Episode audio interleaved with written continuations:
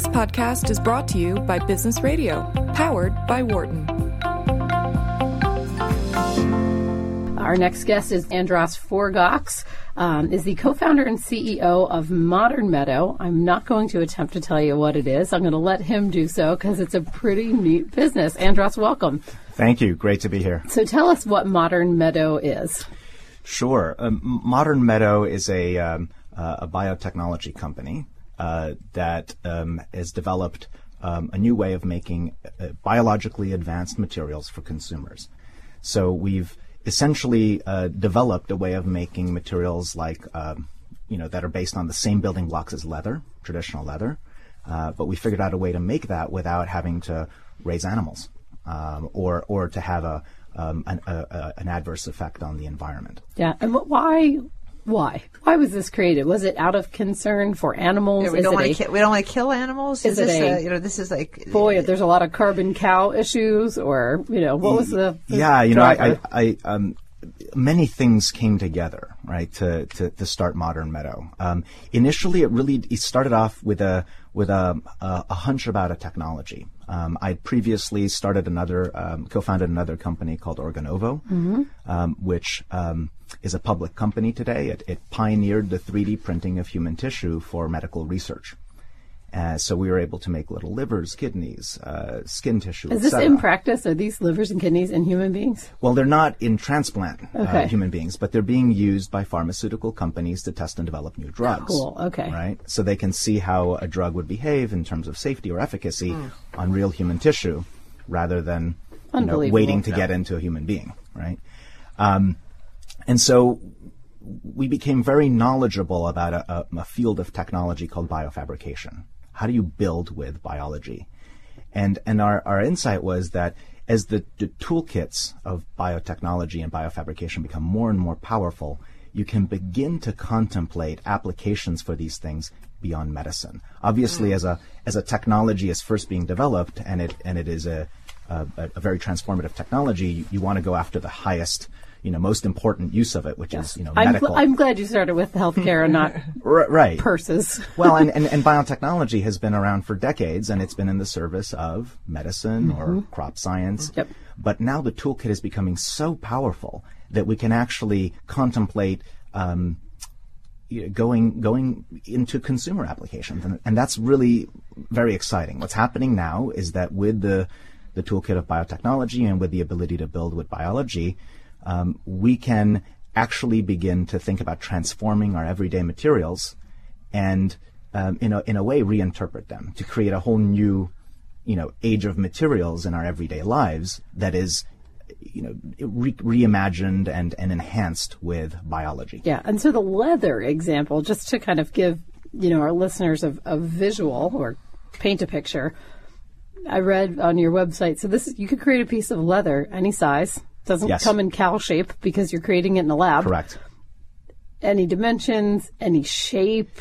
And, and it's not uh, it's not just about it's not about imitating leather. It's about really innovating.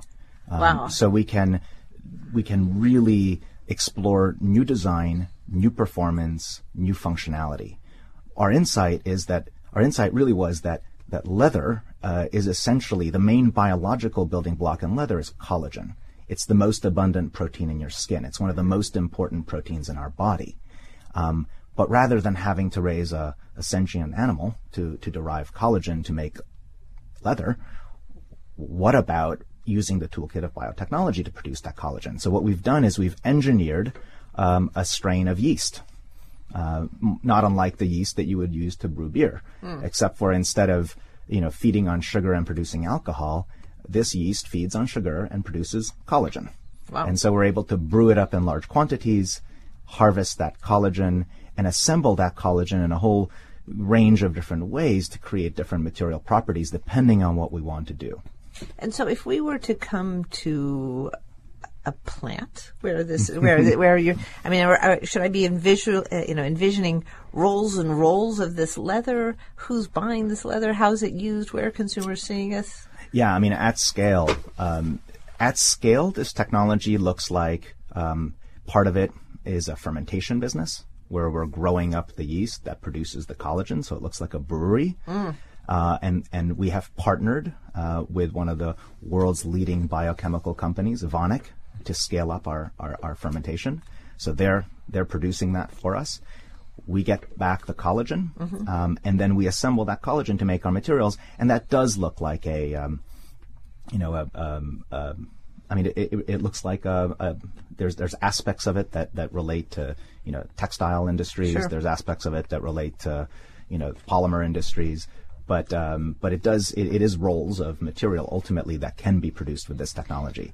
But importantly, we're just in the early days of scaling this up. so if you were to visit us now, we are uh, you know teams of scientists. I mean, it, this is a we look like a biotech company. In fact, we're we last year moved into the former headquarters of Roche, Hoffmann La Roche, into the former Roche Institute of Molecular Biology building, and it's it's a very historic building in biotechnology, and we've got all these scientists running around developing the technology behind us. And and where do you envision that then the bio leather would be used? Because it's not yet used in commercial products.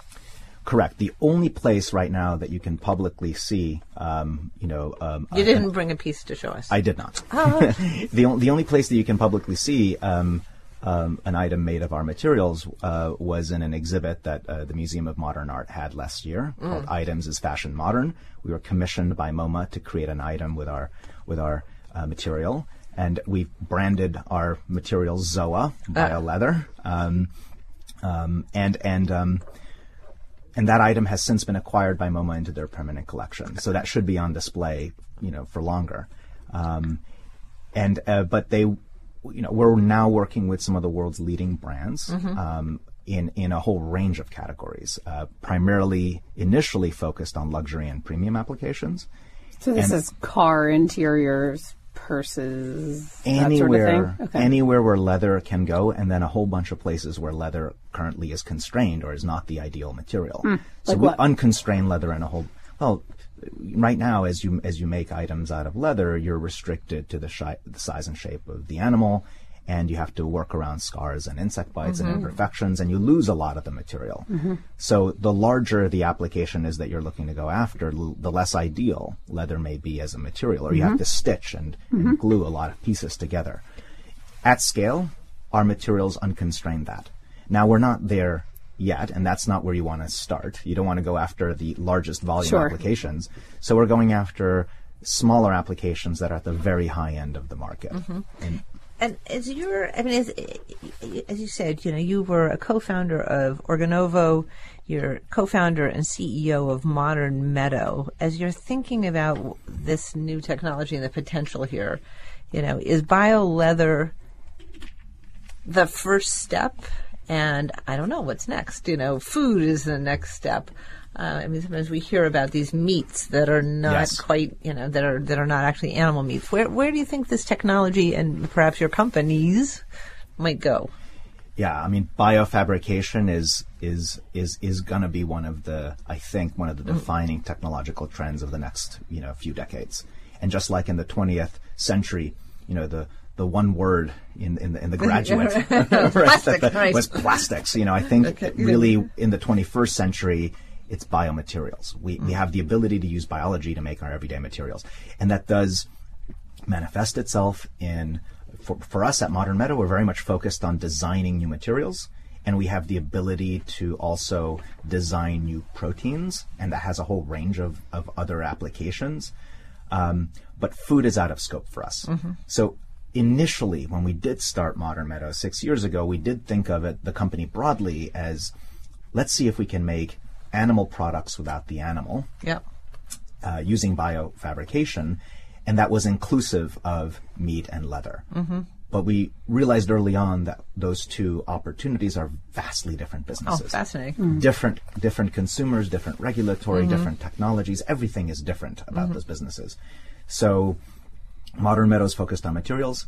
There are a number of companies out there that are using interesting technologies to go after the food op- food, food opportunity, which is huge. Um, and I'm also involved in, an, in a company that's um, that's um, um, using biofabrication to go after the food opportunity, but it's outside of Modern Meadow. And so I'm curious when you talk about the arc of, I think broadly it would be biofabrication. It started with medicine for Yes. with good reason. The technology is now so available, and you're getting practitioners like yourself that are skilled in this space, and so we're seeing it uh, grow into the application of food and um, you know product, et cetera. Yes.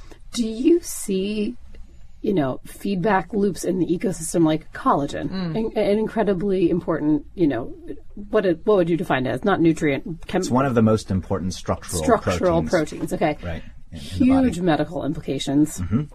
Do you see what you're learning cycling back into medicine? Like, how are the best practices and technical technological advancements? I can imagine there's a lot more money in some consumer product goods than there is pumped to some, uh, you know, medical lab. So, how do you see that the tide raising all ships? Yeah, I mean, these technologies, um, there's so many applications for these technologies, and they all move forward, right? The opportunity spaces all, all help one another and move forward. Now, one of the main challenges of, of running a startup company, or frankly, running any company, is deciding what you're going to do and what you're not going to do, right? So focus is absolutely key. And, um, you know, we're a fast growing company. We've got a very um, ambitious technology stack. We have to be squarely focused on, on the opportunities that we have huge conviction behind. So for us, that is materials for uh, for consumers, for for you know creative and design industries, uh, and that is a huge application space. I mean, just you know referencing what we do to leather, leather is a hundred billion dollar raw material market, um, and then there's fifty billion uh, um, on top of that for synthetic leather. So if you think about what we do, um, if you can capture us a small market share of that Right. with a, a better technology, a better supply chain, a better product, um, you know, better better brand. Um, that's a huge opportunity. You can be quickly defocused if you if you chase after all the shiny objects. Yeah. And we have to, to take our ask you our last question in this segment. Um, time flies when you're having fun and learning as much as we are from all of our guests. It sounds like a big piece of advice, uh, Andras, that you have for uh, entrepreneurs out there is to focus Yes. uh, and to sort of zoom in. What's the other big piece of advice you'd give our entrepreneurial listeners? Boy, I, I'd say I mean entrepreneurship is very much about persistence. Um, it the things that are worthwhile don't usually come easy, and um, just uh, if you have conviction, stick to it. Excellent. Well, Great. An- Andras Forgacs, thanks for being with us. We'll be sure to share on social media all this information about Modern Meadow so that you can check it out. It's always fun to discover new things exist in the world that you are not aware of, such as leather that is made without a cow. So thank you for being with us and sharing your story, and uh, and it's been a pleasure. Thank you. This has been fun. For more insight from Business Radio, please visit businessradio.wharton.upenn.edu.